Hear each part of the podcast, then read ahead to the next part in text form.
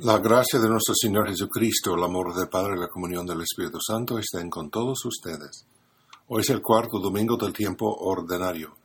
Este es Padre Stephen Reynolds, el párroco de la Iglesia Católica de St. Elizabeth Seton, en Houston, Texas. La palabra español autoridad viene del latín autor, que significa autor. La autoridad de Jesús está en el corazón del Evangelio de hoy, desde el capítulo 1 de Marcos, versículos 21 hasta 28. Se dice el Evangelio. Se hallaba Jesús a Cafarnaún, y el sábado siguiente fue a la sinagoga y se puso a enseñar. Los oyentes quedaron asombrados de sus palabras, pues enseñaba como quien tiene autoridad, y no como los escribas. Jesús habla con autoridad porque Él es el autor último, el creador y origen del mundo y de cada uno de nosotros. La gente de la sinagoga de Cafarnaún reconoce la autoridad de Jesús, indudablemente inspirada por la claridad y coherencia de sus palabras. Eso contrasta con la manera de enseñar de los escribas y fariseos, que utilizaron ingeniosos trucos mentales para interpretar la ley de Dios en una manera que la roba, le roba de su belleza y poder. Jesús no solo habla claramente, sino que también habla de las verdades divinas en su propio nombre, algo que solo Dios podía hacer. Al reconocer la lucidez de, de las palabras de Jesús, quienes los escuchan reconocen sutilmente el poder divino de Jesús. Pero el Señor no se basa únicamente en las palabras, la misma autoridad se muestra en sus acciones. Su voluntad es su mandato. Jesús no necesita largas oraciones o encantamientos. Las palabras de Jesús ya tienen un poder divino. Ejerce ese poder realizando un exorcismo, liberando un hombre del poder de un demonio, que forma una especie de signo de exclamación de la enseñanza de Jesús. Esta escena prepara el, el escenario para lo que sigue en el Evangelio de San Marcos. Jesús revela su identidad como Mesías y Salvador por sus palabras y acciones. Pues, ¿qué ha pasado con la autoridad de Jesús?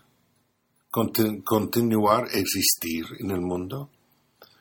Pues sí, está activo en nuestro mundo hoy. Primero, Jesús continúa enseñándonos en su santa palabra.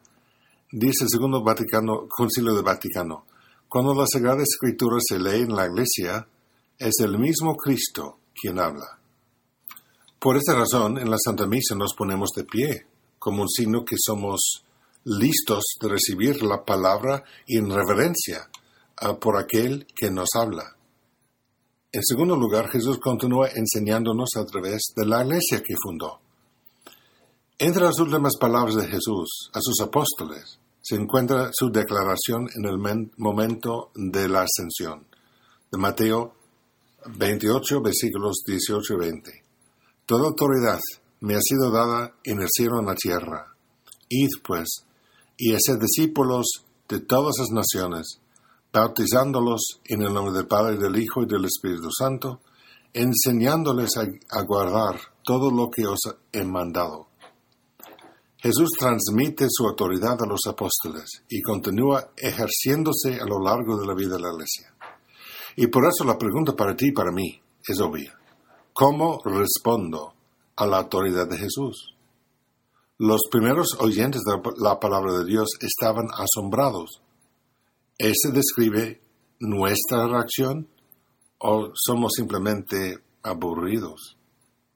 ¿O quieres o quizás nuestro asombro inicial se haya convertido en una cómoda familiaridad. Pues para encontrar asombro en la palabra de Dios y la enseñanza del Cristo a través de la iglesia, quizás necesitemos aprender a escuchar de manera diferente.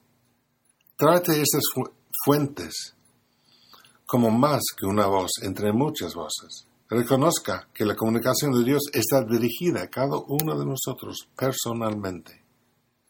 Pues pidamos al Espíritu Santo que despierte nuestra capacidad de recibir la enseñanza de Jesús con mayor apertura, alegría y asombro. Dios os bendiga.